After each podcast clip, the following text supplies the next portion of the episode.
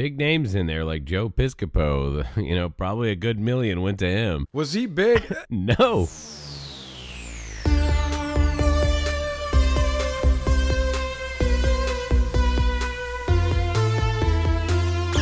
Greetings, listeners. Welcome to Slasher I Hardly Know Her. I am your host, Micah.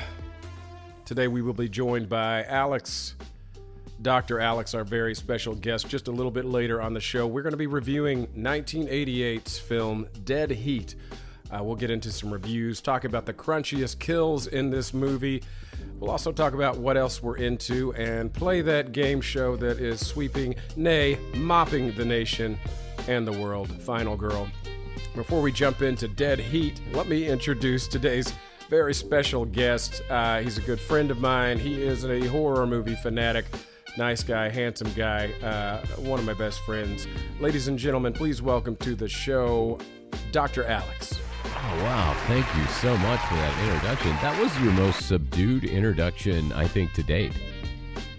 You seemed very. You know, I've been listening to a little NPR and I think it rubbed off on me. Oh, you should get that looked at by a doctor.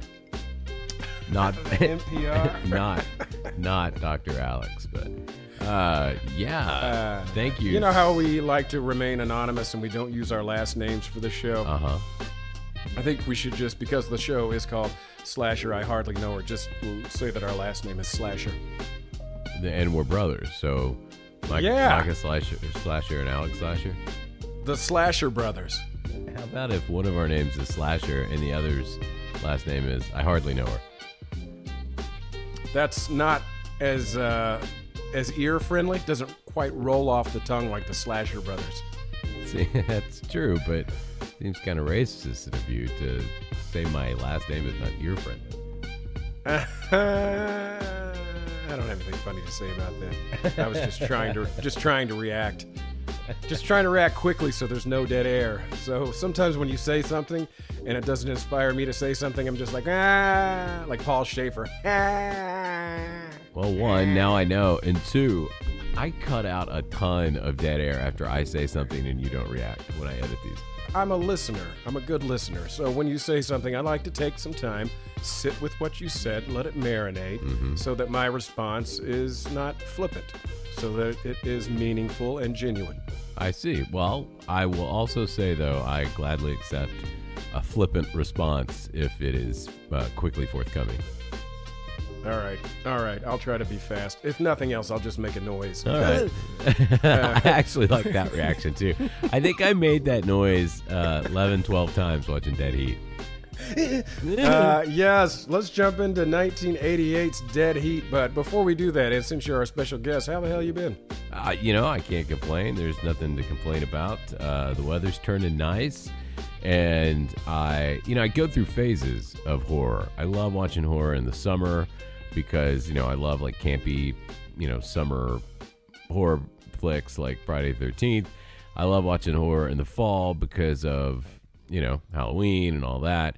And there's like this downtime in the winter where you know Christmas comes around and I don't feel a lot like watching horror and you know it takes a few months to get back in and then I would say like 9 months out of the year I'm really really into horror. And then you know those other 3 eh, you know take it or leave it. Mostly I'm trying to watch Christmas movies and be happy and blah blah blah. And it's really come back around. Like I've been watching so much horror lately. It is i don't know it's very fulfilling. It- like it makes me happy which isn't that weird that something that is so dark and you know this you know like just seedy is something that makes so many people happy? I mean, oh, uh, there are some horror movies like your Hereditaries, uh, your Kill List, that I, I'm just like, why did I watch that? That ruined my life. Uh, those kind of horror movies, I, I don't want to see those. Those don't cheer me up. Whoever's out there is like, oh, you guys want to sit around like watch a fun scary movie and puts on Hereditary. Uh, or one of those really disturbing movies. I don't get that. But watching stuff like we've watched lately, The Stuff, Yeah. Death Spa, some Yeah. of the Friday the 13 movies, those are fucking fun, man. Yeah i agree my kid though i gotta say about hereditary my kid told me you gotta watch hereditary i think you'll like it and i was like no i won't it's not up my alley and and uh, we watched it together and i really actually dug that movie it's yes it's not a feel good you know, hey guys, let's pop on a horror movie, and you pop in Hereditary, you know, probably everybody leaves your house. But it's a it's a good movie. It's just not a good feeling movie by any means. No, no, no, no. Not a good feeling. I'm not saying it's not well done. It's very effective in that it makes you feel terrible. Yeah. Uh, which I think was the intention. Let's just horrify and disturb people. Dead But- Dead Heat certainly was a feel good movie. My question is, was it even horror? Uh, you know, I don't know. I, I think there are arguments to be made on either side. Arguments uh, against it being horror. It's it's like a buddy cop action, Yeah. sci-fi comedy. Uh, but then we have zombies, We do have That's an argument. reanimated humans. Uh, reanimated humans. Are, There is some gore.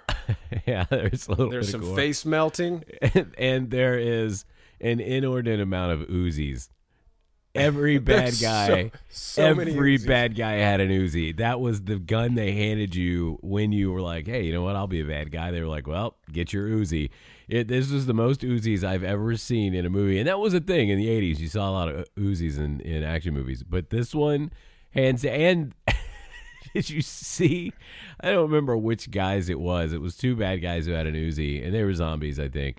And at some point, like they get done shooting, and they both put their Uzis in the front of their pants, like they're little pistols.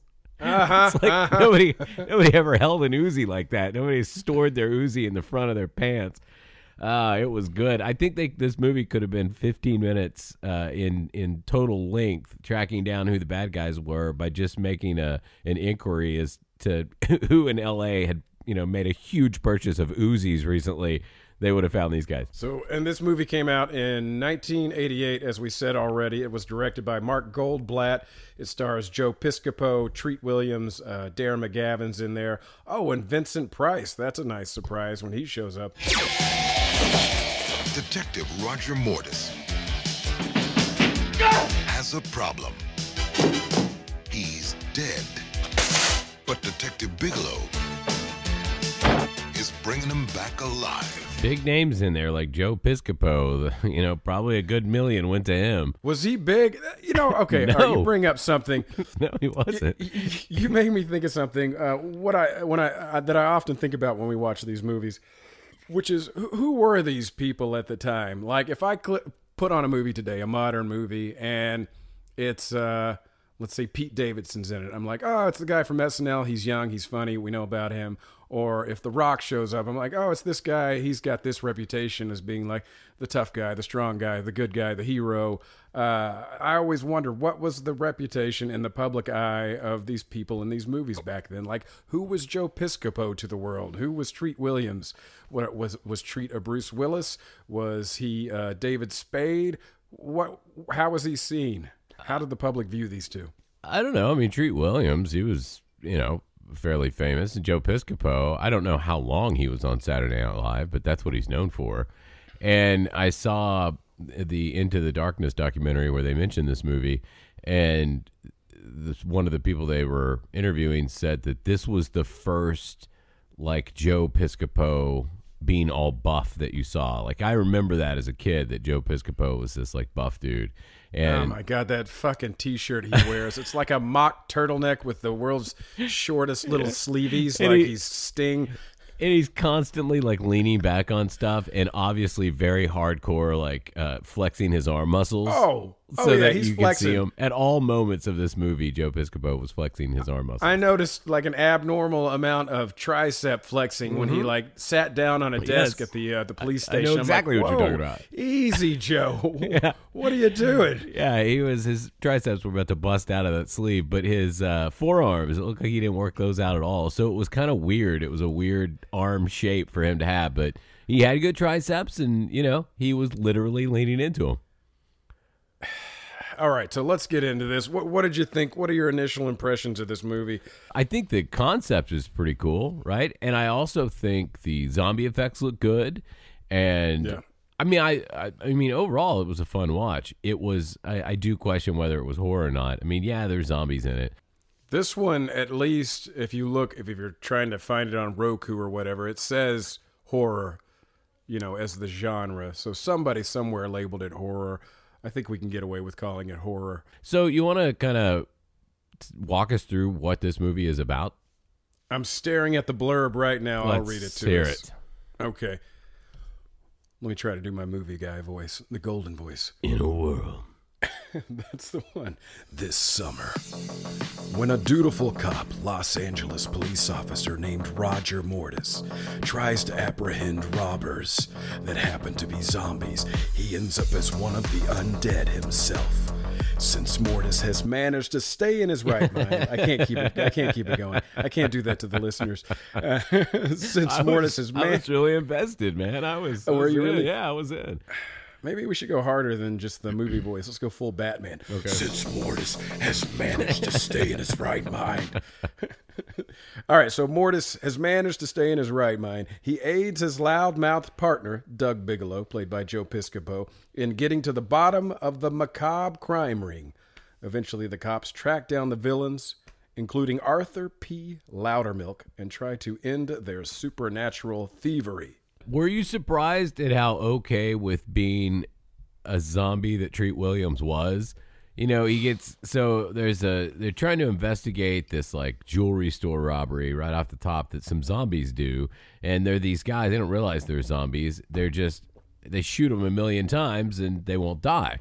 And so they're investigating this, and they go to this lab where this is all happening. And Joe Piscopo gets in a fight with this reanimated three faced I, I don't even understand that. Why did he have three faces?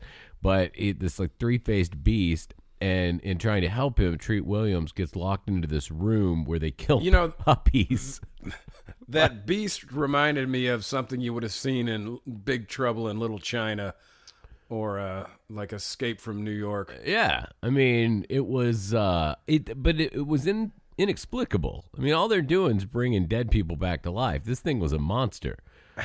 So like i didn't understand that. It looked good. I mean it was scary and it and, and it looked good but i don't know what it was i don't know what it meant exactly but anyway You know, tr- the damn thing about this movie is everybody, you know, there it's zombies fighting zombies, so nobody gets killed. It's just like they just fucking shoot each other with Uzis for a very long time, but all they do is shake when they're getting shot and then just keep shooting. I'm like, my God, somebody kill somebody. yeah nobody could die because they were already dead but also bullets had very little effect on them at all but uh and that's kind of how treat williams is for the rest of the movie. I mean he just like walks through like he's the terminator in all situations. Uh it was uh so like what i didn't understand i mean there was a lot about this movie that i did not understand but i mean like there was no sad element to this. Treat williams gets killed in that fight. He gets suffocated and then they bring him back immediately like the his buddy cop is like hey this machine reanimates people let's reanimate treat williams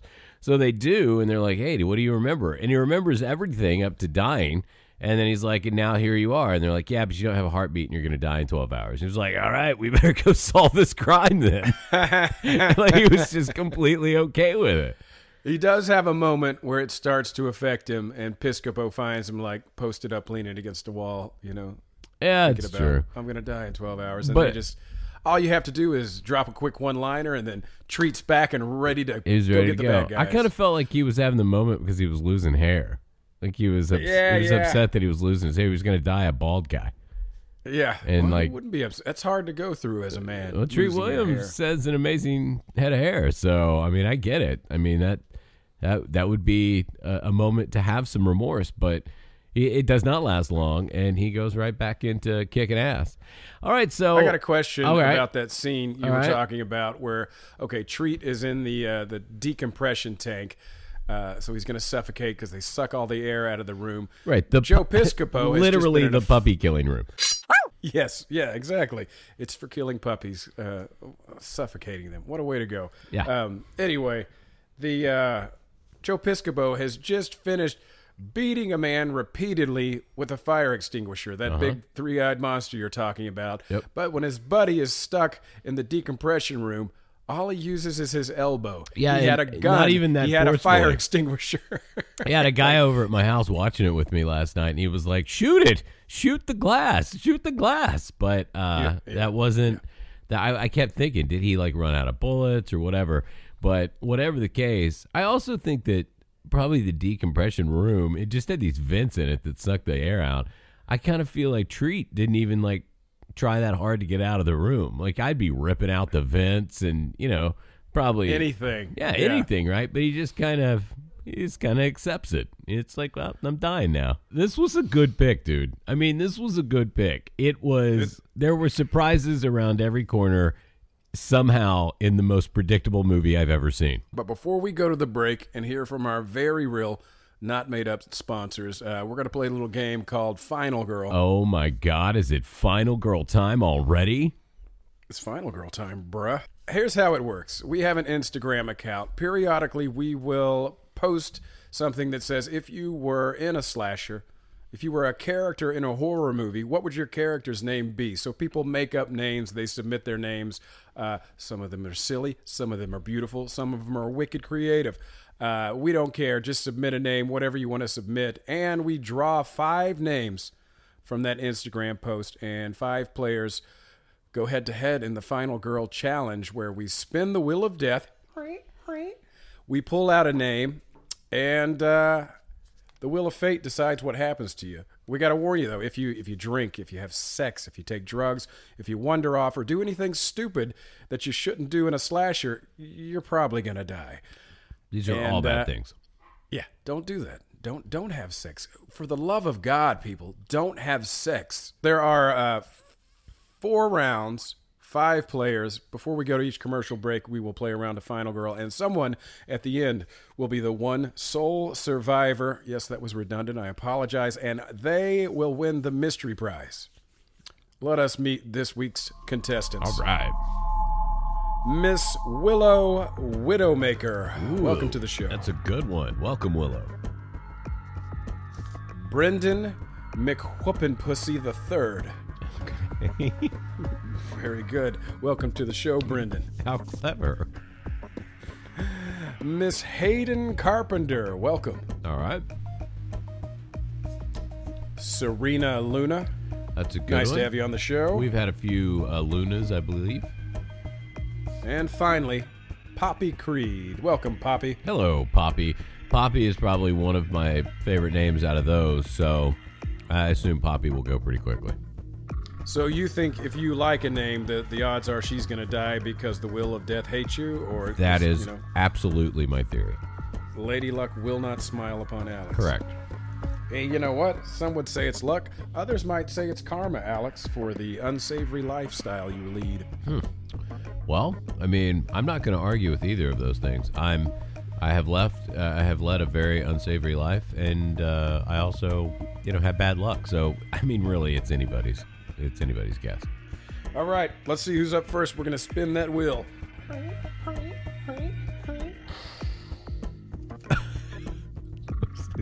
Are you spinning the wheel in gravel now? I mean, what was the break there? Oh, I, I've actually added some some hydraulics. It's run on uh, air and steam and some other things now. So it's kind of like when a when a 18 wheeler or bus stops. You've got that. It's like Dr. Frankenstein's lab up in your living room. Okay, first up, Mrs. I'm sorry, Miss Brendan McWhoopinpussy the Third. Did it specify miss? Well, I call them all Miss because they're final girls. They can be married. Are, can they? Yeah. I think if you're married, you've probably had sex, which means you know Uh, see, I don't think you would be killed, right? I don't think it's the sex that gets you killed. I think it's the unsavory, you know, nature of having sex before marriage. So you think if it's within wedlock that the killer's gonna be like, okay, they're married. Well, I guess it depends on the killer, but I think Jason, Jason would probably look at that and be like, "Oh, what a, what a sweet relationship these two have," and then go. What if they're only engaged? Oh, then you would end up dead. Then you would end up dead. Okay, back to Final Girl. Brendan McWhoopinpussy the Third. Brendan, oh my me, we are in quite a pickle. Hunted by a madman with a sickle. Let's split up and run, yells Chad in a fright. You scream, No way, Chad, that wouldn't be right. We must stick together on this dark night. You survived. I just kept trying to figure out that whole rhyme. I was just trying to figure out how you were going to rhyme dickle with uh, sickle. but you didn't, and and it came out okay. Dickel? I don't remember saying Dickel. You didn't. I assumed we were getting to Dickel. I thought that was going to happen. That's, Uh, I love that, and I regret not putting that. So it would have been like, "Oh my, we're in quite a pickle," said Chad as he pulled out his Dickel. right, something like that, something along those lines. So you read The Survivor first? Well, yeah.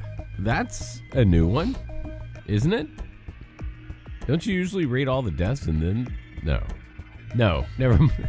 Never mind. We're 19 episodes into the show. I still don't. I am so confused by Uh, this game. Like every episode, and the people at home don't know. noted, uh, I cut out great- most of that. I cut out most of my confusion over the game that is on the show I host. Uh, Dr. Alex is able to write his own prescriptions. He, he may have written a prescription or two for himself today. Uh, just uh, cut him some slack if he doesn't quite keep up. I- it's those muscle relaxers. I literally am on muscle relaxers today, so you know, we'll, we'll give me a little bit of slack. okay. Not just for fun. He's in pain. I'm yeah, Okay. throughout my back. So that's another question. Do killers cut you some slack if the reason you're taking drugs is for pain? We've actually talked about this before, and I think we came to the conclusion no, and somehow we worked in the uh, the guy who gets like chopped in the head with a machete that's in a wheelchair and then goes all the way down the stairs in the dock in the Friday Oh, yeah. Thirteenth movie. Yeah, Oh yeah, that's the third one, right? I believe that is the third one. Yeah, That's a good death. I like that one. that is a good death.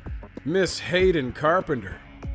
Someone left the window open up in my bedroom. I know it wasn't me. I smell the scent of doom. I'll admit I'm curious. I want to check it out. Instead, I play it safe and take another route. You survive. All right, nice. You survive like the person who's read second always does. I know this game. I'm familiar. Welcome to the show, Alex. Thanks. Nice to have you here. it's good to be here. Uh, Miss Willow Widowmaker. Points for a cool name, BT Yeah, that's good one. And apologies for saying BT Dubs. Thank you for that. All right, Willow. There's a party at the crater from the meteorite. It's going to be a rager that lasts all night. I'd love to go and party, but there's going to be drugs. So I stay home with mom and dad and get high on hugs. oh, that's the best way to survive right there. You picked a good way to, to make it through. Nice one. okay, up next, Poppy Creed. Hey, all look. Alex. Hey, getting through to round two. Okay, Poppy. A wop baba loobop, a lop bam boom. I hear a ruckus coming from the bedroom. I grab a bat and inch towards the bedroom door, but then I change my mind. That's what cops are for. You survived. Ah, I like it. Ah, So, who's getting the axe or whatever? Let's see here. Serena Luna. Oh, it's a beautiful Oh, name. it is a pretty name. It'll Listen, look, Serena, it'll look no good on her headstone. next. it's gonna look great. Uh, whatever happens next, we want you to come back. Absolutely. Keep giving us beautiful names, Please do. and uh, we're in this with you. Okay, here we go. Miss Serena Luna. Fingers crossed. Chester and Molly read that threesomes are rad. Oh no, this is looking bad. Chester even heard that they're fun from his dad. Gross. I'll admit I was nervous when I took off my bra and jumped into bed for my first menage a trois. We had more fun than a barrel of monkeys. We laid in bed and smoked weed that was skunky. And as we were bathing in the afterglow, a killer crushed my smiling face with a single blow. Oh. Serena, you are dead. Man, sorry to see it go, Serena, but you know, I mean, if sex is gonna get you killed, a threesome's gonna get you killed that much faster. Yep. Yep. Didn't take long. But hey, she died happy. She had a good time. Died Probably died a little too young. did. But she died doing what she loved. Yeah, absolutely. We're Uh, loving what she did. we certainly enjoyed it, and now we know that there are four more people making it on to the next round. We'll find out what happens after the break. Stay tuned.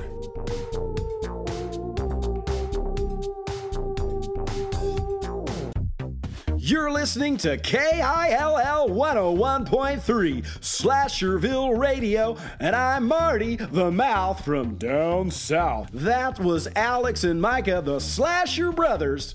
Let's check in with Gail Storm for the weather. Gail, what's going on out there? Well, it's a dark and stormy night. Isn't it always? Thanks, Gail. Another dark and stormy night in Slasherville. Now let's check in with Chuck Balls for the traffic report. Chuck? There's a traffic jam near the corner of Elm Street and Martin Luther King. Reports indicate that the owners of two competing mass shops are fighting in the street. Hang on, Mike, we're getting an update. Apparently, the owner of Killer's Mask Depot is using a machete to chop off the leg of the owner of Mask Warehouse. I'm getting another update. Hang on. Now we're being told that the owner of Mask Warehouse just shot the owner of Mask Depot in the eye with a crossbow. What's that? Werewolves. Well, apparently, both shop owners are now being devoured by a gang of werewolves. It's a real mess out here downtown, so if you're headed this way, take Fleet Street and you might be able to avoid the traffic. All right, thank you, Chuck, for that update. I'm Mike the Mouth from down south, and you're listening to KILL 101.3. Now back to Slasher, I hardly know her.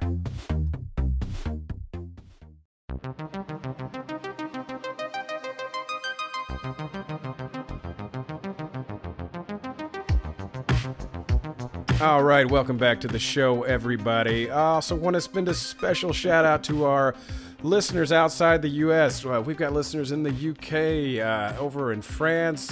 Where else, Alex? You were just reading me that list. I think it's kick ass that we've got people all over the world listening to this show. It is definitely a really kick ass list. Here, I'll give it to you right now.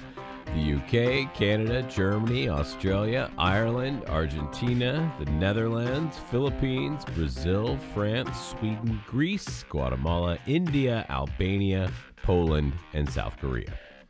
From Slasher Studios into your ears. Thank you for tuning in, everybody. Yeah, it's pretty cool. Thank you, everybody. And go ahead and smash that like button and subscribe. That's my mic. Smash it. Smash that like button. Buy some merch and smash a button. Yeah, and please tell your friends. That's that's Or that's buy a button. or buy a button that we don't sell because we don't make buttons. We don't have buttons yet. We should we should uh, we should make buttons so people can smash them. Yeah, absolutely. A, a, a slasher smash button. A smasher. A slasher smasher. A Oh, slasher smasher. we are absolutely coming up with the winningest ideas right now. Live. Wow, this show has Together. derailed. Uh, once again, just want to remind everybody Alex has had muscle relaxers for this episode, so he's a little sillier than normal. I don't think that's true. I heard my he back. was talking to me. You you were talking to me about how you you know it doesn't really affect you, and then Yeah. uh, bef- during the break, uh, Alex was doing. So I'm not even sure why it was happening. It was just like. "Woo, woo." Yeah. changing the batteries in the recorder. because that's what people do when they're changing batteries. All right, Uh. so we are talking about 1988's Dead Heat. It is a buddy cop zombie comedy horror movie uh, with Joe Piscopo, Treat Williams, Vincent Price, and uh, that guy I recognize him from so many old black and white movies. Darren McGavin. Uh, he plays the Doc, Come on, dude. Not Dr. o- Ernest McNabb. not only does he like he's evil, he's got I think at one point he's carrying an Uzi. He's the master mastermind behind this whole, you know, zombie thing. And he's also the dad from A Christmas Story. Come on. Oh, oh, that's where I know his face from. I'm embarrassed. Yeah, last night I was watching it with my wife and friend. They were like, "Ah, "Who is that guy?" And I was like, "Do you want a hint?" And they were like, "No, don't give me a hint yet." And they just sat there agonizing over who it was. I was like, "You definitely know this guy. You absolutely know this guy." And uh, finally, the hint that got it was uh, I said that it wasn't for this movie, but he was once the recipient of a major award. And they were, yep, and they yep. both were like, "Oh yeah." So he's great. He was great in this. The leg lamp. Uh, yeah, this movie stars Joe Piscopo, who I think was made famous by Saturday Night Live. Uh, Treat Williams is uh, the the original zombie cop in this one. He plays Roger Mortis, and he was in a ton of stuff: uh, movies, TV, plays. Yeah, he's Uh, famous. he's also a pilot. Oh, he kind of looks like a pilot. pilot's license. Yeah, okay. Uh, the blonde in this, the, I mean, I guess you could say romantic lead. I mean, I don't know that there is any romance in this movie at all. But I Claire Kirkconnell, who played Rebecca Smithers, the coroner.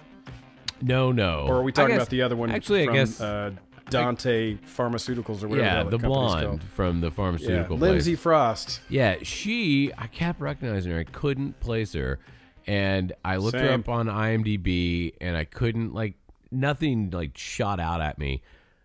And then I listened to her talk, and uh, it hit me. She was the lawyer that Frasier falls in love with, and she has a two episode arc, and uh, that's her. She's uh, Was that on Frasier or Cheers? It was on Frasier. Okay. Okay. Yeah.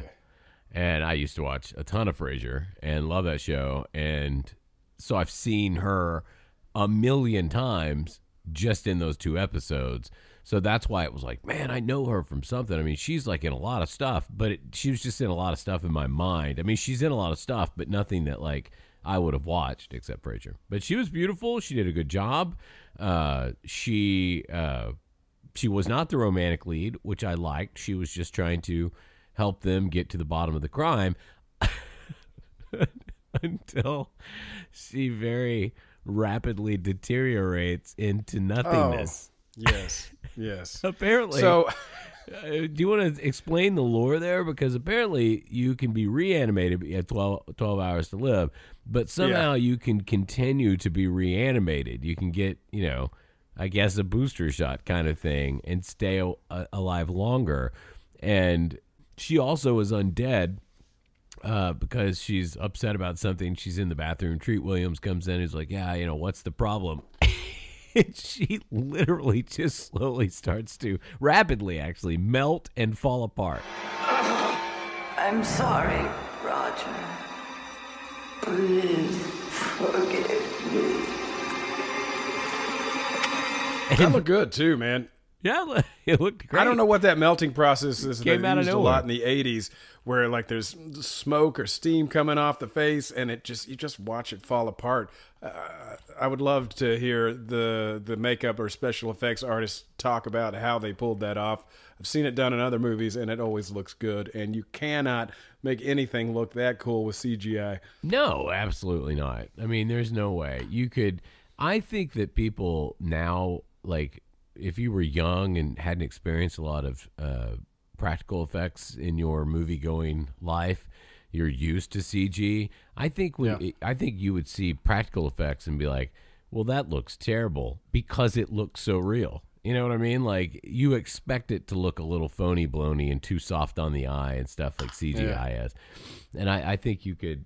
I don't know. I wonder about that sometimes because sometimes Now you've got me wondering, like when kids see practical effects, are they just like this looks dated and shitty? Right. And CGI looks great to them. Right. It doesn't look real. It just looks like what they're used to. And and that looks good. You know, like that's what I think. Cuz I still see CGI and I think, well that movement is wrong or you know, Yep. things wouldn't Yep. it- it's just it's kind of that uncanny valley area to your eye. And I bet I bet there are kids who were completely raised on that who when it doesn't have that uncanny thing to your eye, it looks bad. Dude, I like Blade Runner, Alien. That stuff still looks cooler than any of like the big shots of CGI futuristic cities or whatever. Absolutely. Models Absolutely. kick ass. Yeah, models look great. I mean, yeah, a little rough when they explode, but you know, not not all of them. I mean, some of them look good, but sometimes it's like, oh wow, that looks terrible. But anyway, That's what the uh, shitty Photoshop uh, green screen is for. Like uh, at the Mm-hmm. end of uh, of Halloween three. okay, okay. So uh, the the two important questions I wanted to ask you, which is, uh, who would you rather? it's this American. snuggle and cuddle with uh, Okay. Lindsay Frost, the girl from the pharmaceutical company Uh-huh. where they revive people, or Clare Kirkconnell, the coroner. Oh, 100 percent And- Lindsay Frost.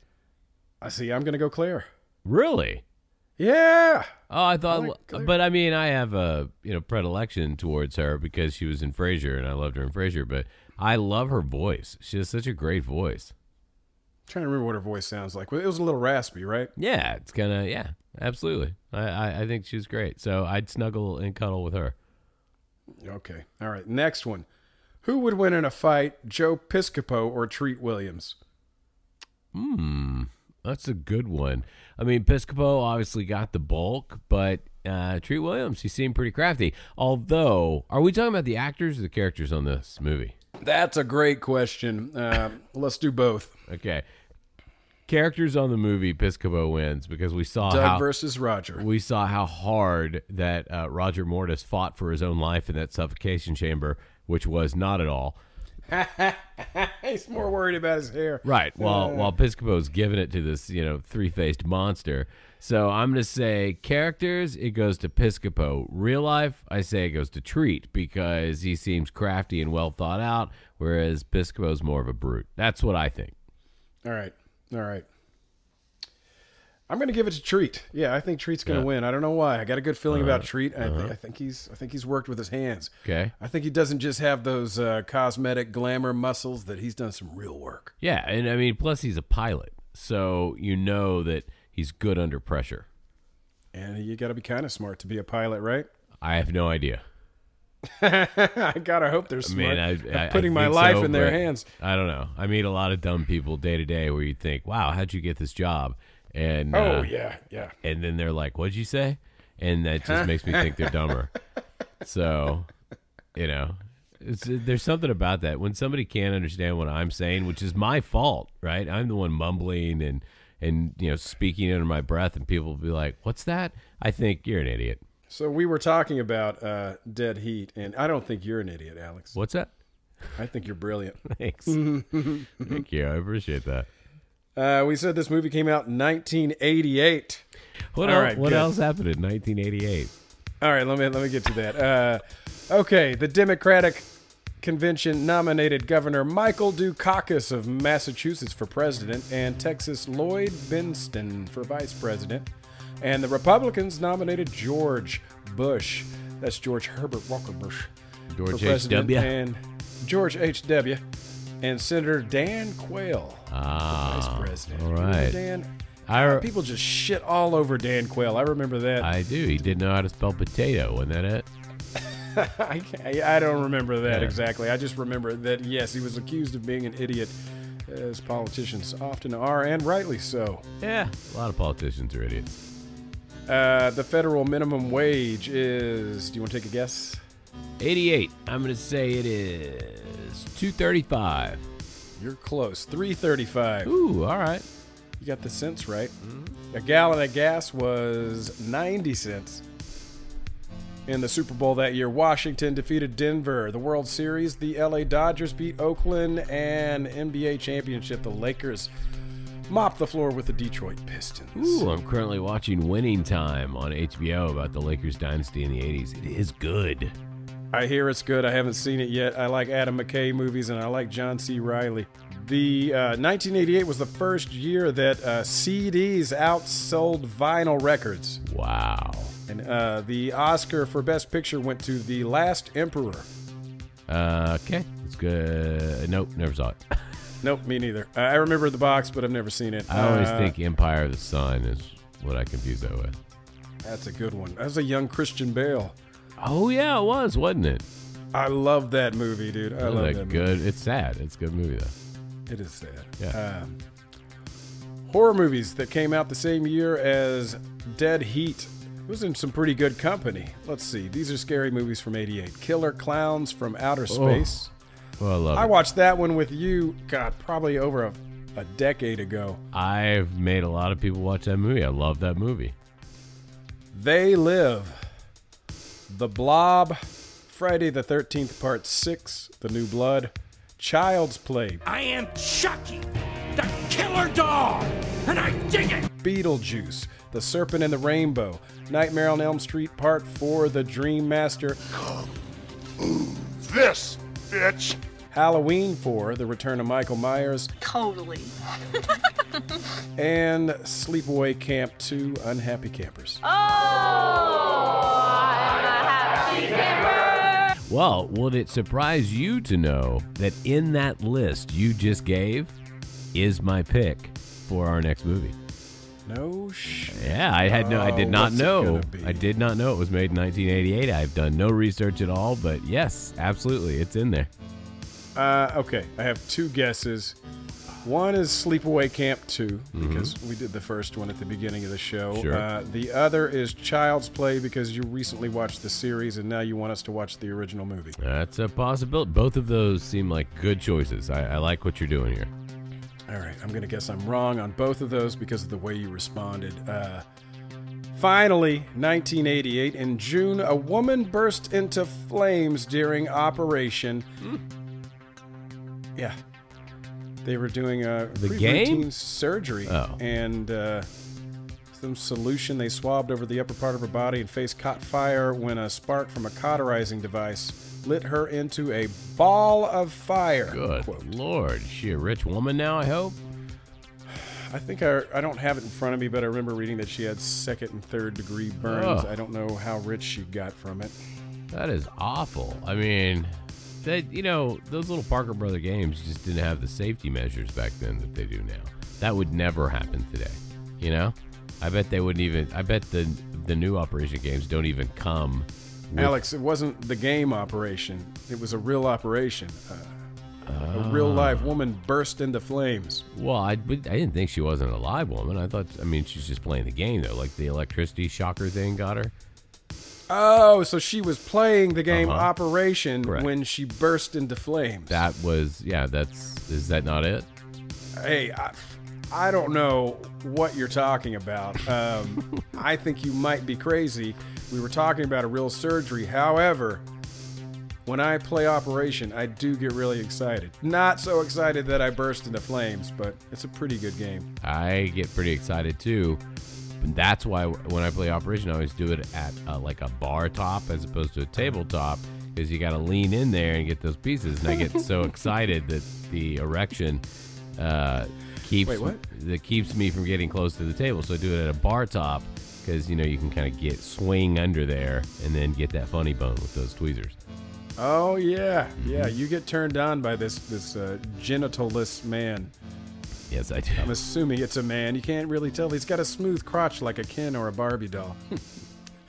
uh, speaking of, of surgeries gone wrong and blood and gore and terrible things happening to nice people, Yes. um, why don't we play a round of round two Oh. of Final Girl before we go to that break? that sounds like a great idea. Let's do it. Okay, ladies and gentlemen, as you may recall, in round one of Final Girl, we. Miss Serena Luna. She came on the show uh, only to be killed in the first round. God, what a way to go. Her first threesome. Yeah. And then somebody just, just smashed her face in. A, a dangerous killer who we have yet to name. Did you say her first threesome and somebody smashed her face in? Were you trying? I, I briefly channeled uh, the ghost of Sean Connery. She- Her face was briefly uh, smashed in with a single blow. yeah, that's good. That was really good. You should do that on one of the commercials. Sean Connery. I mean, I, I said the ghost of Sean Connery, but I think he's still alive, right? uh, no, I don't believe Sean Connery's Did alive. Did Sean Connery die? Yeah, I think Sean I Connery's didn't know dead. that. Yeah, not too long ago. But uh, your Sean Connery uh, puts my Austin Powers to shame. That's not hard to do, Alex.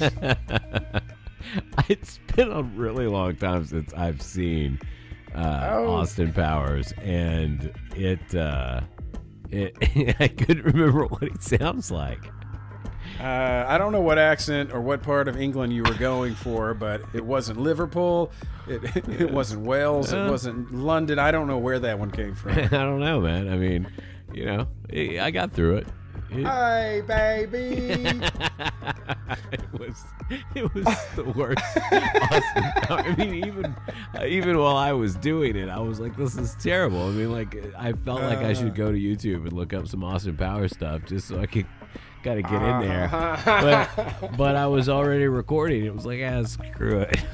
Just I can't wait till we do our commercial episode where we just go through all these commercials because it's going to be fun just, just really making fun of each other for how ridiculous these are. some of these are great. I, I mean, I'm, you know, I challenge you to do a better Austin Powers. I could say anything in any accent and that would be better. Here, here, check it out. Uh, I like gravy. That was a better Austin Powers. than yours. No, I mean, I just you doing your Who impression. put me in the bushes? Like that's a better Austin Power. Is that a is that a quote, or did you just think to say? The Statue of Liberty is made of lentils. okay? That's also a better Austin How, Powers. than how are you getting the subject matter for your your impersonations? Where are these sentences coming from? Put these biscuits in my unders? See, yeah, what are you, are you reading things from somewhere? Because I want this book. It's actually called "Who Put These Biscuits in My oh, Unders" and Oh, okay. other funny quotes.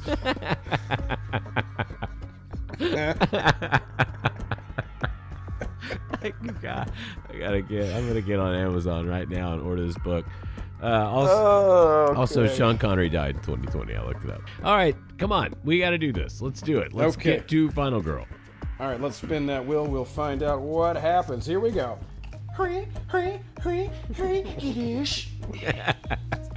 Up first, uh, Poppy Creed. Oh, all right, Bobby. It's back-breaking work working down in this mine. I think I have the black lung. I start to whine. but then I hear a sound coming from the shaft down there. But I hate this job, so I don't explore because I just don't care. you survive.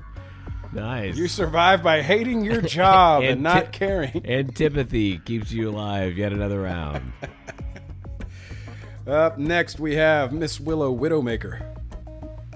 Designer drugs have taken over in my humble town. The friend I love is taking them and acting like a clown. It looks like fun, I guess. Maybe I should have a try. Instead, I stay in my room and have a good cry. Oh, what a sad way to live. Man, You survive.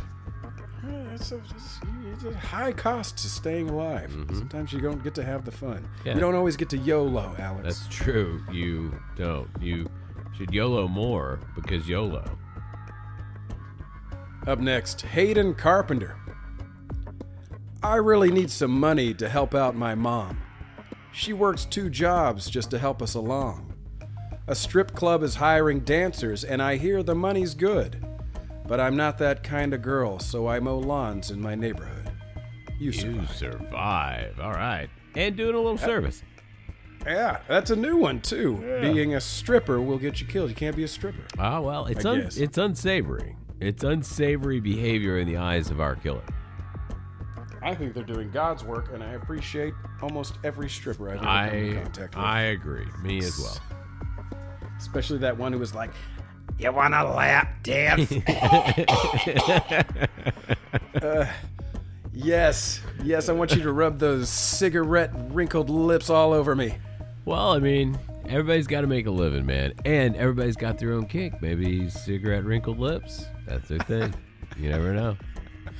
Uh, all right. Next up, Brendan McWhoopin Pussy the Third. Uh oh. Okay, Brendan.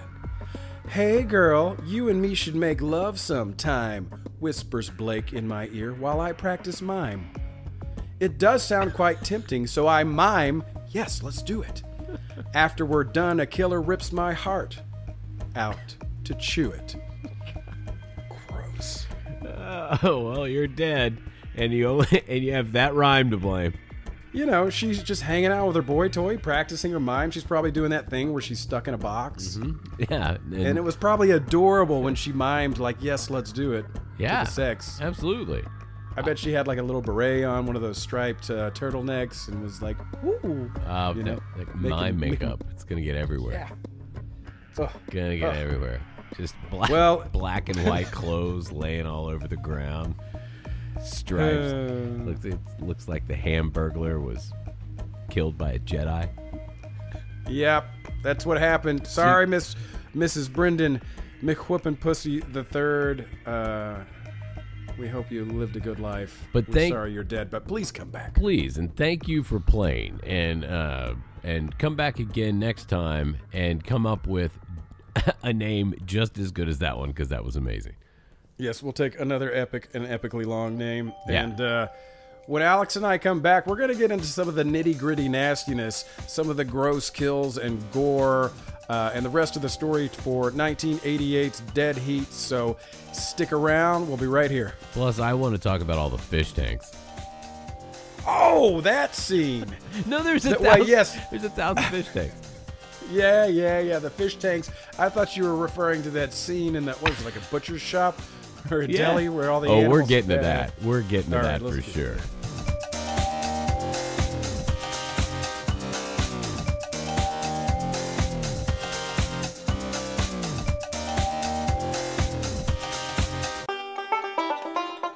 Howdy, folks. My name is Clyde Cleaver, and I'm a real life killer.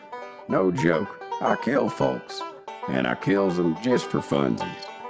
On behalf of Alex and Micah, the Slasher Brothers, we'd like to thank you for listening to the show. Each episode of Slasher, I Hardly Know Her, is artisanally crafted by hand in small batches for your listening pleasure. Devoted listeners like you are the reason why Alex and Micah get up every day. You're why they get out of bed every morning and put their pants on. So whether you listen to Slasher I Hardly Know Her for their expert opinions or just for shits and giggles, we thank you for supporting the show. And now that I'm thinking about it, I probably shouldn't have shared my real name, what with me being a killer and all. So just forget that you ever heard my name, or else I'll be coming to see you real soon to kill you. Now back to the show.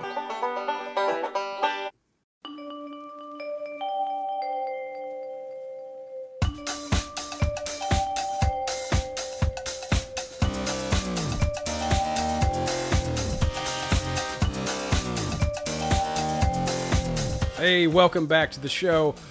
We hope that you'll please support those sponsors you just heard from. Uh, that's how we get paid. That's how we make those big bucks. Is those those very real and not made up sponsors. So please uh, buy that thing or go to that place that they were advertising. Yeah, absolutely. Uh, we have no idea what commercial is played, so that's why you're being so ambiguous. But uh, uh, yeah, that's. I mean, like this is uh, this you got to shop local, right?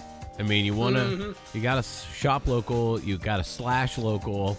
That's what we're promoting here. That's why we have these sponsors. You're not going to hear a lot of national. Some, yeah, sure. You'll hear some national brands like Blood Drink. Obviously, that's you know you can get that anywhere right now. But uh, but these are businesses that start local at least. Last night, as I slept, I had a dream that I worked for Saturday Night Live. I was like a you know, little intern nobody and just like helping do stuff and moving things around. But then, like, I started writing sketches and pitching ideas, and occasionally they'd have me in a sketch, but not any of the speaking parts. Just, you know, how they have like Yeah. a person sitting in a crowd in the background. Sure. That's what I was doing. And then I sit down in the Saturday Night Live cafeteria, which I don't know if there really is one, but we're in the Saturday Night Live cafeteria. Uh, I'm sitting there with uh, Colin Jost, who you might know is uh, one of the hosts, along with Michael Che, of Weekend Update Oh, please. Saturday Night Live. Yeah, please don't explain any of the dream as you're explaining me my dream. Just go right through. Just power through. and he and I are eating some sort of pasta salad, and we were trying to remember what it's called. And I was like, "Is it farro? Farro? Uh, no, is it ricotta?" And we're like, "No, that's not it." And then Colin Jost and I sat there and stared into space for the longest time, and finally, I was like, "Risotto! It's risotto." and uh, and then there were these uh, like backwoods hillbillies up there, and I knew that they wanted to kill me. And then the lights shut off in the cafeteria. I'm like, this is it. They're trying to do the hit. So I scrambled and I ran for the wall where the switches were and turned the lights back on, and I didn't get killed. Oh, well, that's good.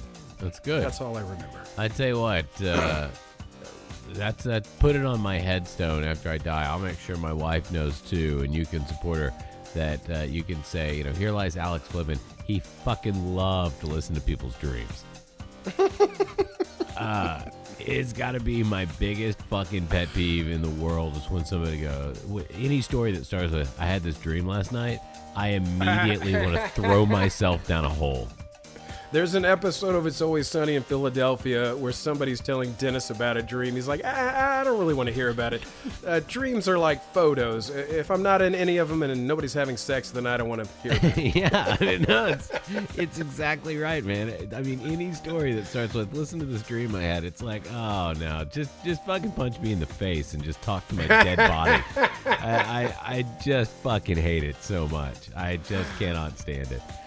Uh, there's, I mean, nobody's dream is interesting to anybody but them, and I recognize this, so I never tell people about my dreams. Like, I, it doesn't matter how bananas off the wall my dream is. The most you'll ever get out of me about a dream is I might go, "Hey, you were in my dream last night." That's it. I bet your dreams are disgusting. They're depraved, much like this movie that we watched. Many Oh, yeah, there's a movie. depraved characters in this movie. That's a pretty bad segue. Uh, really, Ah. just the rich guys at the end who are reanimating people. Uh, those those were the bad guys. But let's talk about the fucking fish tanks. There's a Yes, fucking the fish fish, tank in. I'd I'd say eighty percent of the scenes in this movie contain a fish tank. Yes, that's probably an over exaggeration, but Okay, so usually for horror movies, you do kill counts, but we're going to do a fish tank count. Uh, there was the one in the girl who you had the crush on her apartment. I, Uh, the coroner has one in her office. Her fish are frozen. Right, it uh, I wasn't clear. That fish tank appeared to have ice in it. I mean, like it was iced over on the outside, like a window would be in like a Christmas movie. It looked like that. Um, Yes. There's the gigantic fish tank that uh, that Joe Piscopo gets, I guess, murdered in. He is upside down. He's stiff as a board, Stiff but as a board. somehow staying upright in this fish tank that is maybe as tall as a, a foot and a half or two feet. Uh, but somehow he's just staying there upside down. Yeah, and again, not like crumpled into it like a dead body would be. He's comically completely erect head to toe. He's just the straight line of a human upside down in this fish tank. I mean, nobody in the room knew who it was, one, because you don't see his Yeah. face, and two was like, what are we looking at? Like, I don't know. Is this the death? Is he dead? I mean, it was he? I didn't see that coming. I didn't think Joe Piscopo was going anywhere. No, I didn't either. It takes him a while to come back too. Like I thought, like they, you know, like Treat Williams dies, and they're like, "Fucking get him in the thing that reanimates you immediately." Joe Piscopo dies, and they all know this technology exists, and they're all like, "Man, I hate to see him go." And that was it. you know, like there wasn't any like rush to the reanimation chamber for it for Joe Piscopo. He was just dead. They do get him out of the fish tank, but that's about it. Uh, Speaking of the reanimation, uh, uh, whatever machine, uh, how quick and handy was the coroner Rebecca at figuring out what the machine was, how it works, and how to turn it on and use it? I mean, within moments, they're like, uh, "Well, what what you have here is clearly a reanimation uh, uh, machine that no one, you know, has ever had in their life. This is not technology that exists. Put this guy on it. Let me give it a whirl, and boom, Treat Williams is alive." Yeah, I mean lightning fast. She figured that out. And Joe, Okay, but did did I did I derail your fish tank counting? What were we up to? Coroner's office, the one Joe Piscopo's in.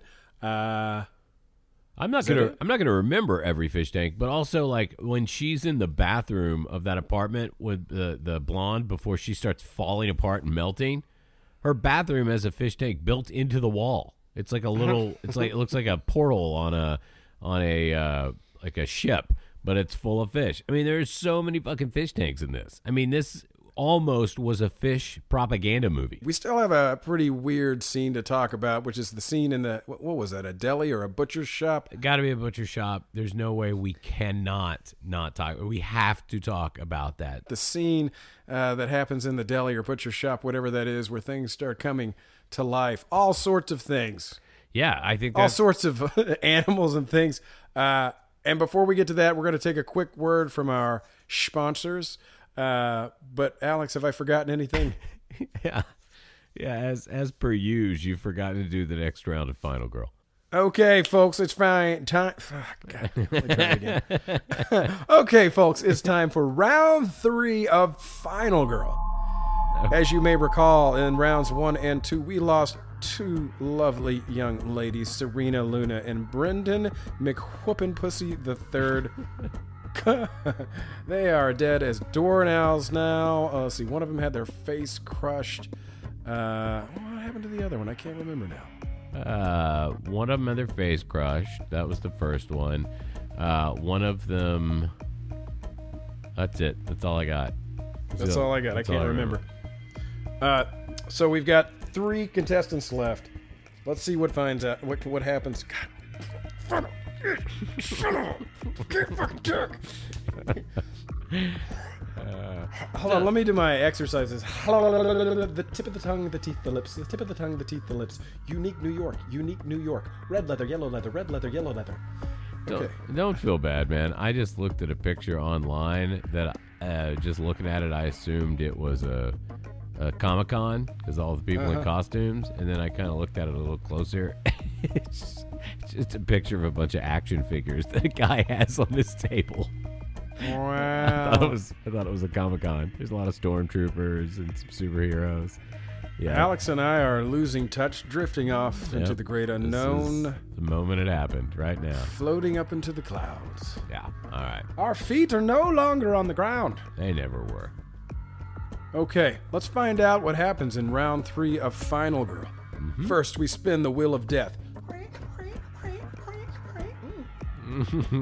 what an auspicious ending.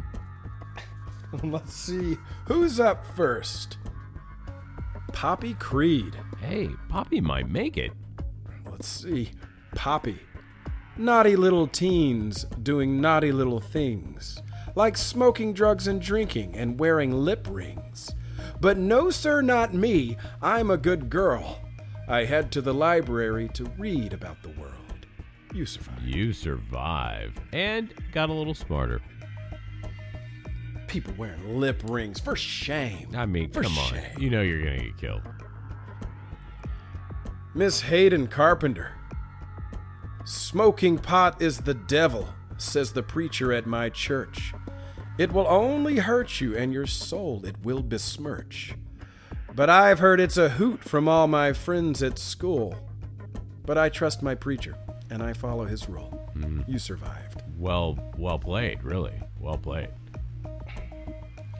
Which means that our final contestant for this round is Miss Willow Widowmaker. Yay! All right. Uh, well, not yay. So- sorry for you. He's rooting for you, not Yeah. for what's about to happen. We got you. We love you, Willow. Let's see what happens to you. There's a new dance that's taking my high school by storm. I think they call it twerking. It looks like sex when they perform. I mean, what could it hurt? Besides, they do it with their clothes on. So I drop low and shake my butt with my bestie Sean. We're having fun and laughing as we shake our butts. That's when a masked man enters and both of our throats he cuts. Ah, damn. You are screwed. You Don't twerk. are screwed. You got. I mean, you know, you got to know, right? You got to look at what you're about to do, think on it, and then say, "Is this going to get me killed?" And twerking. I mean, we're adding it to the list. It's pretty sexy. Yeah. Twerking is pretty sexy. Pretty, pretty, pretty sexy. if I was a deformed killer wearing a mask and I saw that going on, I'd be like, I don't know if they're fucking, but it's enough. Ugh. and then I'd kill them all. Yeah. I mean, you have to. Really, you'd be I, be remiss if you did not. I'm not a killer, but I, I get, you know, murdering mad when I see the kids twerk. It all started with that uh, Miley Cyrus, that Yahoo getting on stage, That sticking her tongue out, shaking her little tush. What was she doing with that tush of hers? You know, you, one, today it's twerking. Tomorrow, that's when the horrors move in, Uh, doing their little boogie woogie dances and shaking their bottoms. took me a second to register exactly what you said. Oh man, we have we, this show has gone off the rails, dude. That's when the whores come, Alex. and then it's hell in a handbasket from there. Ah, so we do want to talk about that butcher shop. Uh, it is something else. I mean, if you haven't seen this movie and you know that we're talking about things being reanimated and coming back to life, and now we're talking about a butcher shop, including a piece of liver that does not like Treat Williams's face you know that this next scene that we're going to discuss as we wrap up this movie is without a doubt not one to be missed. So stick with us. We'll be right back.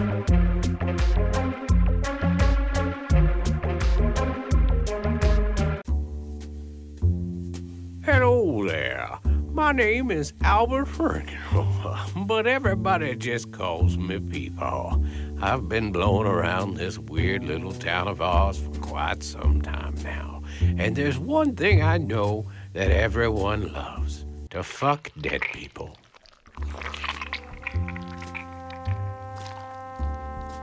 Cold, still, silent copulation, just like I have it with my wife, and she's still alive. I also know most of you get embarrassed when you get caught, which is why I've recruited dozens of old gals living right here in my nursing home, all over the age of 85 and guaranteed to be as cold and lifeless as the corpses you crave. They're all alive, but you'll never know the difference. Peepaws, Meemaws, give us a call, because I know you want 'em dead but alive.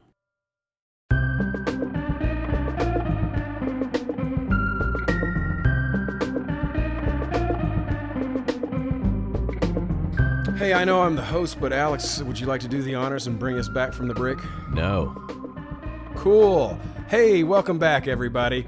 Uh, we are talking about 1988's Dead Heat. I am your host, Micah Slasher, and I am here with uh, my very special guest, Alex Slasher. We are the Slasher Brothers, talking about 1988's Dead Heat, and we're about to get into one of the wackiest, most banana scenes in the movies, which takes place in, I can't remember if it's a deli or a butcher shop or maybe both, uh, where uh, there's this big guy who, was he in Big Trouble in Little China? Oh, I think so. I think he's been in like a lot of things from that era. Professor Tanaka uh, is what it what it says his real name is, and he plays the butcher. Uh, oh, I thought you were talking about the big guy with the meat cleaver. Uh, yeah, that guy. Oh, well, no, that... no, no. I'm saying that if you look him up on the internet, then No. the cast of this movie, it says that's his name, his Prof- name, name, not his character, Professor Tanaka. The actor's name is Professor? This is what the internet says. Whoa. I did not know that. Okay. All right. Cool. I'm taking a closer look at Professor Tanaka. All right. Let's. He's an American enhance, professional wrestler. Enhance. Enhance. Uh, he was born Charles J. Kalani Jr. Okay. Born in 1930, died in 2000. oh. He was a uh, American professional wrestler, professional boxer, uh, college football player, and a soldier in the United States Army. So I don't remember why they go to the but- butcher shop. The guy that owns it is somehow involved in the reanimation process. Yeah. And once he, once they show their hand and let you know what it is that uh, that they're there for, he then shoots some sort of thing or turns something on to where this ridiculously large uh, Oriental-looking lamp hanging from the ceiling. Uh, Yeah, he doesn't do that. The guy he works for comes out, Mr. Thule. yeah, Uh, and yeah, he yeah, turns that's on yeah, this- that's this what I'm talking about. And turns on this contraption that shoots lightning bolts out and uh, lots of electricity, and basically reanimates all of the dead animal corpses that are in the butcher shop, which includes geese and ducks and their heads and their life like like bodiless heads, um, Some uh, fish, some fish, a lot uh, of ducks. a pig, I believe, and then I don't know what the giant thing is that comes out. I'm guessing cow, right? I'm guessing cow. It has no head. It has no feet. It's been completely skinned. It's just uh it's just like a meat corpse. And yeah, I uh, assume it was hanging up in the meat locker in the freezer and it reanimated, quickly thawed out. It did thought it was moving well. It was moving well. Um, uh, a, I guess what can only be described as a piece of liver, a liver, uh, attacks Treat Williams's face and sticks to it like a you know alien sucker. Uh, and I mean, And that liver put up a fight. I mean, they're Yeah. fighting pigs and ducks and a, a cow, but that liver. I Mm-hmm. mean, he had his hands full with that thing. What I did not understand about this scene is that, well, lots of scenes, but uh, some things responded well to shooting them with a bullet. Some things it did no good at all. It was like shooting a, you know, bag of sand. It did nothing. Uh, but these particular animals in the butcher shop, they were easily dispatched with bullets. Now, I don't remember if uh, Joe Piscopo was dead at this point. Uh, but they do eventually reanimate Joe Piscopo, but it's not the good guys that reanimate him. It's the Yeah. bad guys that reanimate. Yeah, and that was later. I don't think Joe Piscopo is not a zombie yet when we're in the Chinese butcher shop. It's towards the end. Of the, it's towards the very end of the movie, I think, when they reanimate uh, Doug or Joe Piscopo's character. Yeah. And once they do reanimate him, though, they explain that since he's been dead for so long, he's now not Joe Piscopo anymore. He's susceptible to whatever they say. And so they're like, hey, Joe Piscopo, you've been reanimated. Go ahead and kill your partner. But within, which you think will be a thing, but within, what, 15 seconds, his partner's convinced him that. He's like, "Hey, no, it's me, your partner. Remember that?" And Joe Piscopo's just like, "Yeah, let's be buddy cops again." And then Here's they- what I love about that scene. Uh, well, one, uh, they say Joe Piscopo's been he was brain dead for too long, so he won't Right. be him anymore. That's He's, right. Like you said, just totally open to suggestion. But the memory that Treat Williams' character uh, Roger. Roger Mortis, he doesn't bring up some memory from way back when they Right. were young. Or It's from earlier in the movie. together. It's from earlier in the movie. Yeah. Mul- mulberry lipstick. Uh, it really brings out your eyes. Yeah, it's And that's just things that have happened back. in the last 12 hours, literally in the last 12 hours, because we know he was only going to survive 12 hours. So he just brings up things that happened earlier in that day. And it does, it does, to his credit, get Joe Piscopo back to being a buddy cop. And they then pull out Uzis and start slaughtering everything. Everybody, they they just murder the Illuminati. They kill all these old rich people. Uh, yeah, I can't remember. Does Vincent Price get killed or does he get away? Vincent Turns Price. out Vincent Price is like running the thing. He- Wasn't Yeah. it his brainchild? It was his, yeah, it was his brainchild, and really the ultimate goal here wasn't to reanimate a bunch of corpses. It was to allow all these super rich people to live forever. They were going to use Yep. this to live forever, and you know they don't all get killed. Some of them do, but a lot of them run off. Vincent Price, I, I, I don't remember exactly what happens to him. I mean, he gets it. Uh, oh wait, don't they? Yeah, I remember what they do. Don't they twice reanimate him? and then he explodes on the machine. I think that was the doctor from the coroner's office with the, the license plate. The guy, the dad from uh, oh yeah, Christmas Story, right? Yeah, yeah, yeah. They they twice reanimate him because he's also part of this. Uh, Yeah. this conspiracy thing that's going on. This conspiratorial bringing back of you know I can't corpses. remember if he got shot or if he just got exploded when they blew the place up or, or what. Uh, Maybe I don't know. What so? What'd you think about the ending? I mean, don't you need as a, a 1988 moviegoer? Don't you need in the end for them to figure out a way to become alive again? But that's not what happens. That's what I assumed was going to happen. I thought we were going to have a much happier Hollywood ending in that they were going to figure out how to permanently, you know, have themselves reanimated. Uh, Doug and Roger and Randy. Well, Randy's gone, uh, but maybe Claire, the the coroner. But no, man, they say fuck it, let's destroy this thing, uh, presumably so nobody else can use it because they're good guys. And then they walk off into the distance, and they're both going to be dead within hours. Yeah, they actually walk into white light, having their same buddy cop, you know, conversations that they had 12 hours ago when they were normal people. Oh, okay. So are we to assume they died right then? I don't know that we are to assume they died right that moment, but that is what Yeah. happens. They walk into a white light and that's kind of how they fade out of the the movie itself. And then you hear their conversation saying, "Hey, you know, buddy cop this, buddy cop that, yeah, buddy cop." and it uh, wasn't. It was not the ending I expected, but neither. I liked it a lot Mhm. more. I thought it was an even more badass ending, and it made those characters seem immortal. I, I love those characters for all the dumb one-liners, and I mean, it was uh, it was a great chummy relationship that reminded me of the owner of Death Spa Mhm. and his buddy in that loud, colorful blazer, and they love each other. in the pool, just dunking each other and having. a I love seeing bro love on Ah, screen. bro love is such a beautiful thing. So if you had to do it, which you do, because I'm asking you, how many um, uh, alarmingly fast, melting, falling apart, uh, blonde who was in. Frasier corpses would you give this movie? Uh, her name is Randy in the movie. Okay. Uh, how how many disgustingly dissolving Randys Uh-huh. would I give it? Let's see. Man, I really liked this one. It's up I there. did too. Um, I think I'm gonna give it. Uh, you know, I think I'm probably gonna give it. Uh, shit, I'm really really teeter tottering between a seven and an eight. Oh wow, Um, okay. Yeah, I liked it.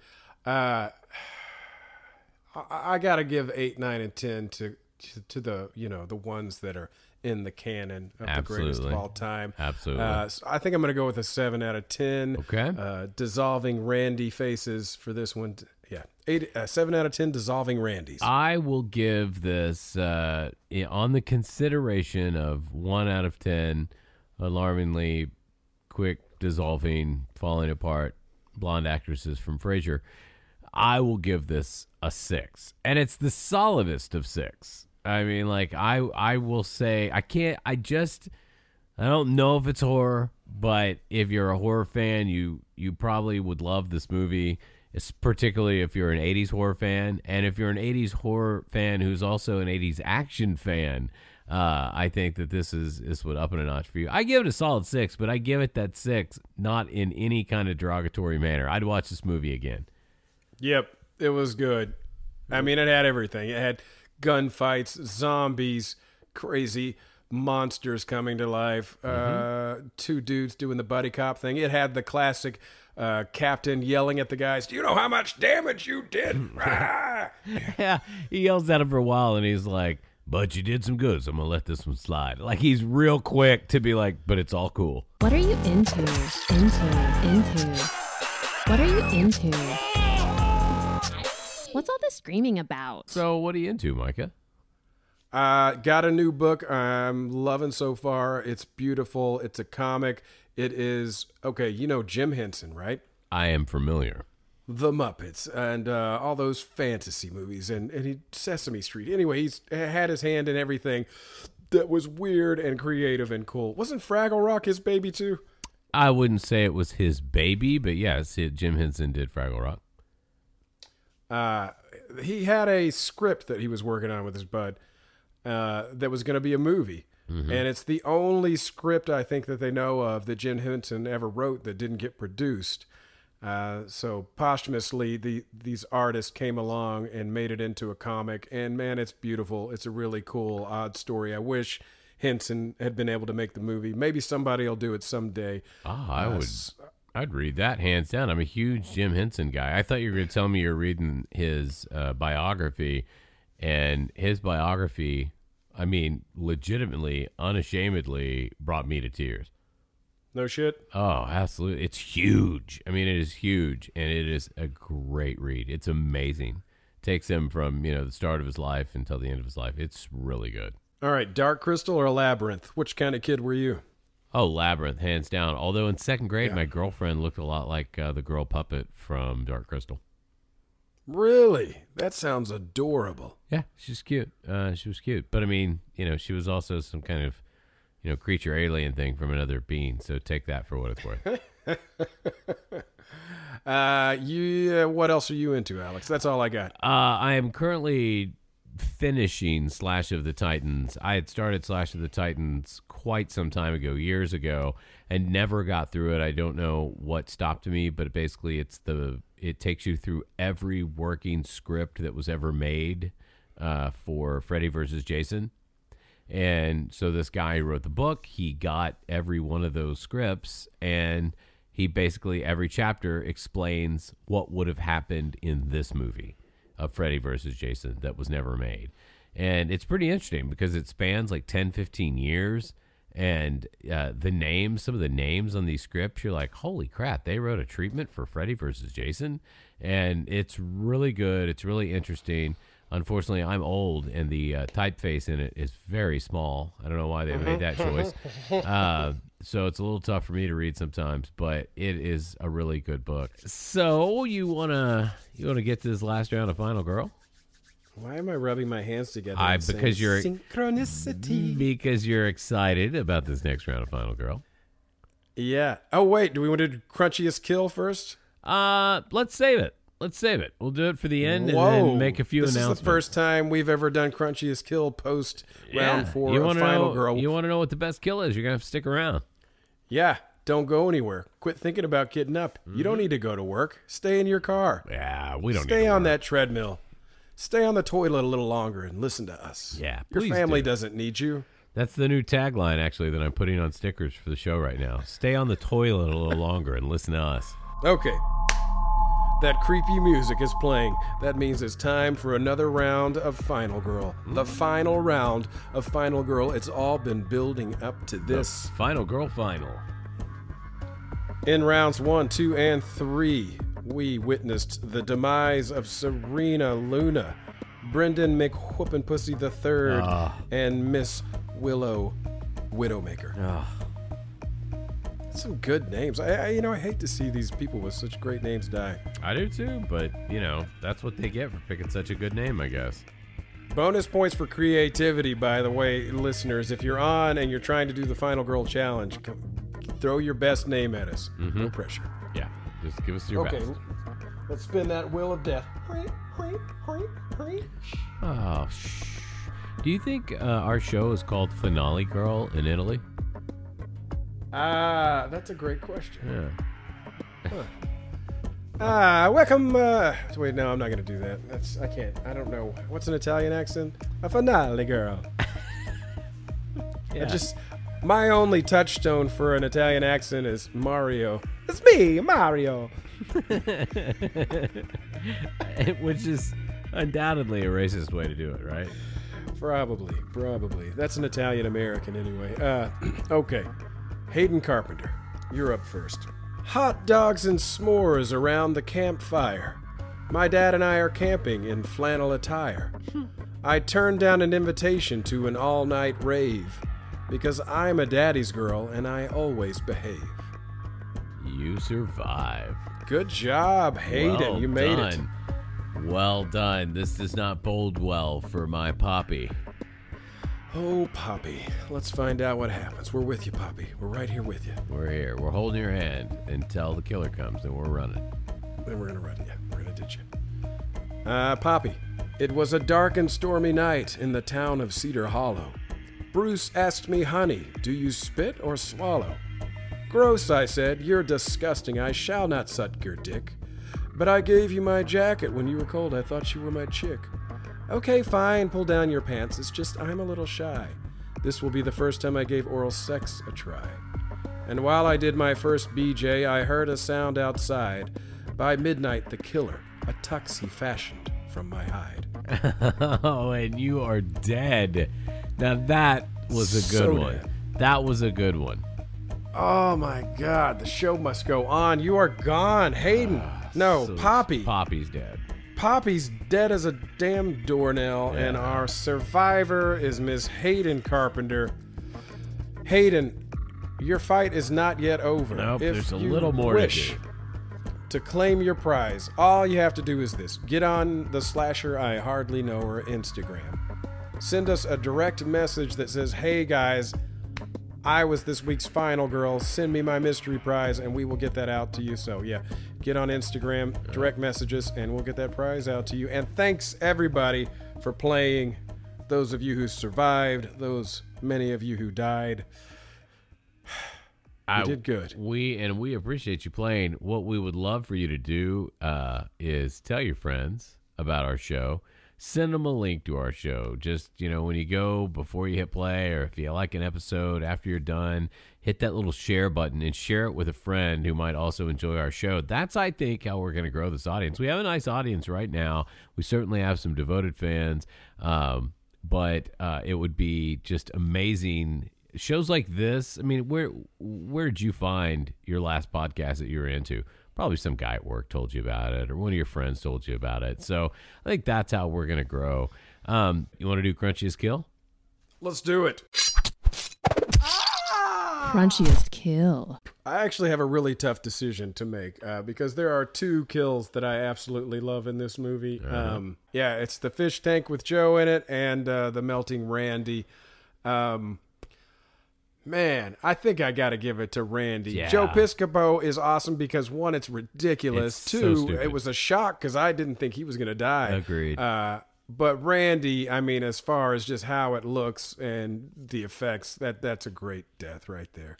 Uh, Long, dramatic, disgusting. Yeah, It- it's it's fantastic. It Her looks face looks good so on fucked up. I mean, like I watched it again this afternoon. You know, as we were recording the podcast, I watched that scene in particular, and it's so good. It looks like it would have to be CG, and you know it's not CG. It's 1988. It's not CG.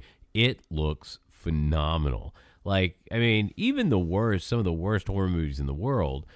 Uh, will have good effects in them because you know Mhm. you're not talking about getting big name directors and big name actors necessarily, but your effects guy, you know, that might just be some freak who's been living in his parents' basement putting all these effects together, and you know, like you can have real talent that is undiscovered in these movies or would be discovered by these movies. I don't know who did who did the special effects in this, but they look fucking great, and that scene in particular looks amazing.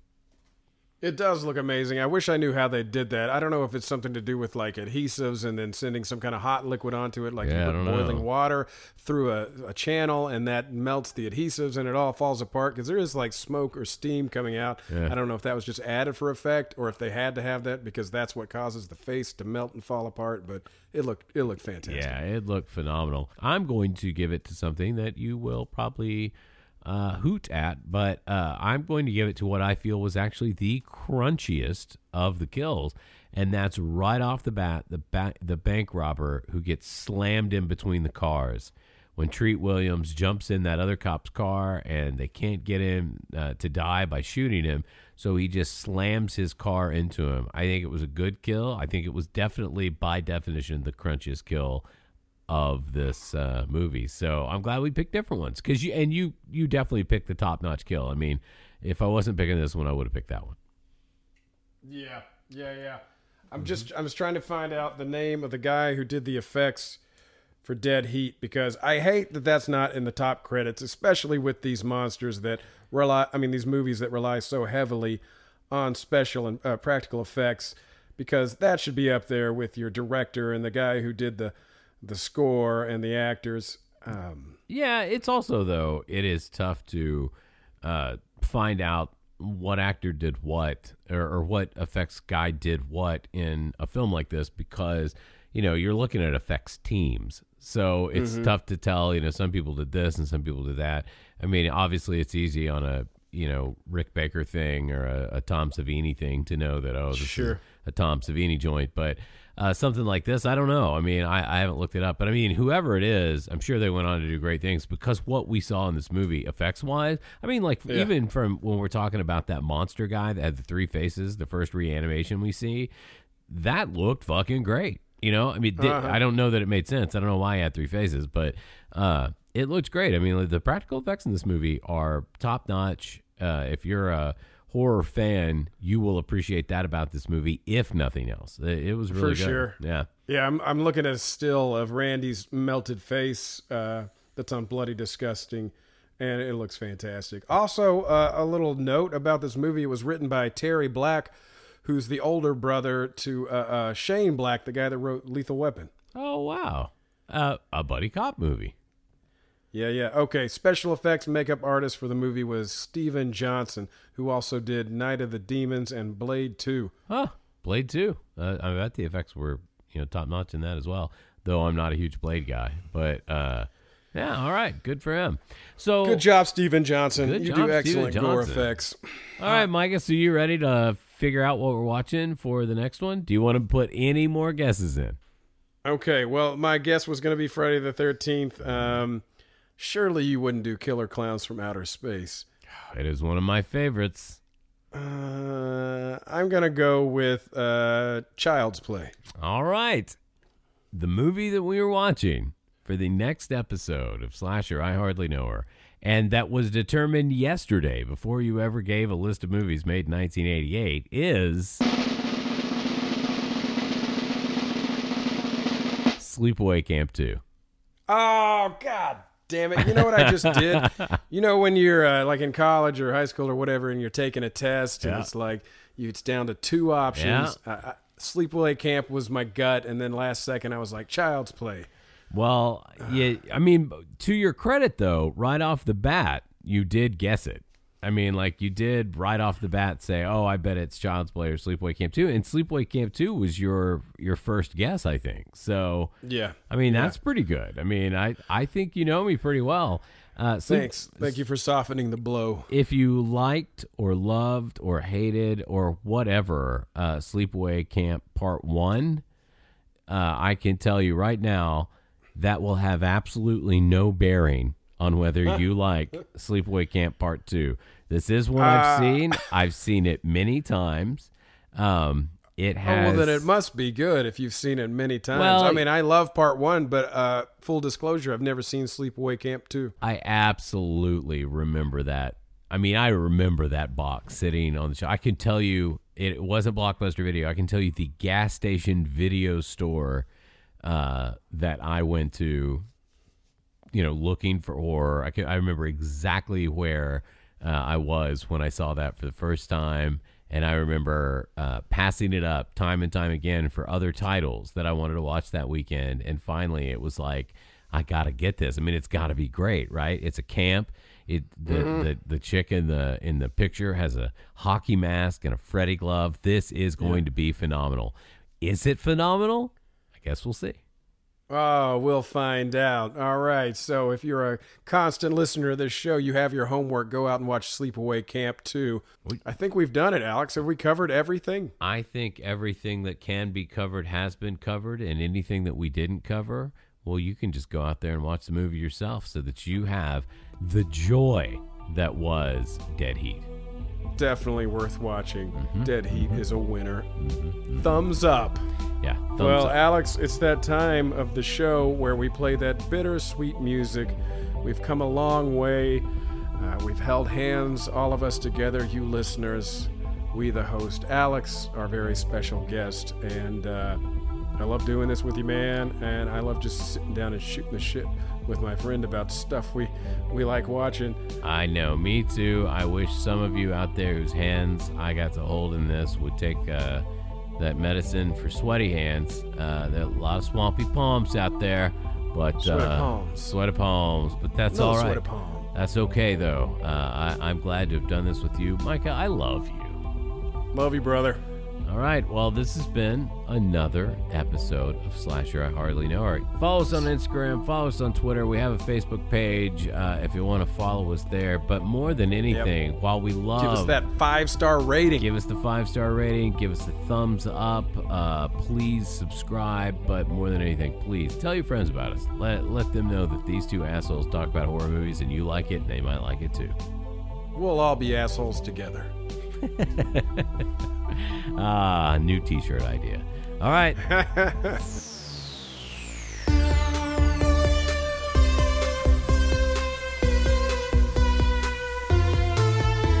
You were two years old in 1988, right? That was the year my, my younger brother was born. Oh, right, right. During a snowstorm. And you guys, but you guys are only separated by a year, right? No. Oh, okay. Well, Alex, I am 40 wonderful. I'm 40 wonderful.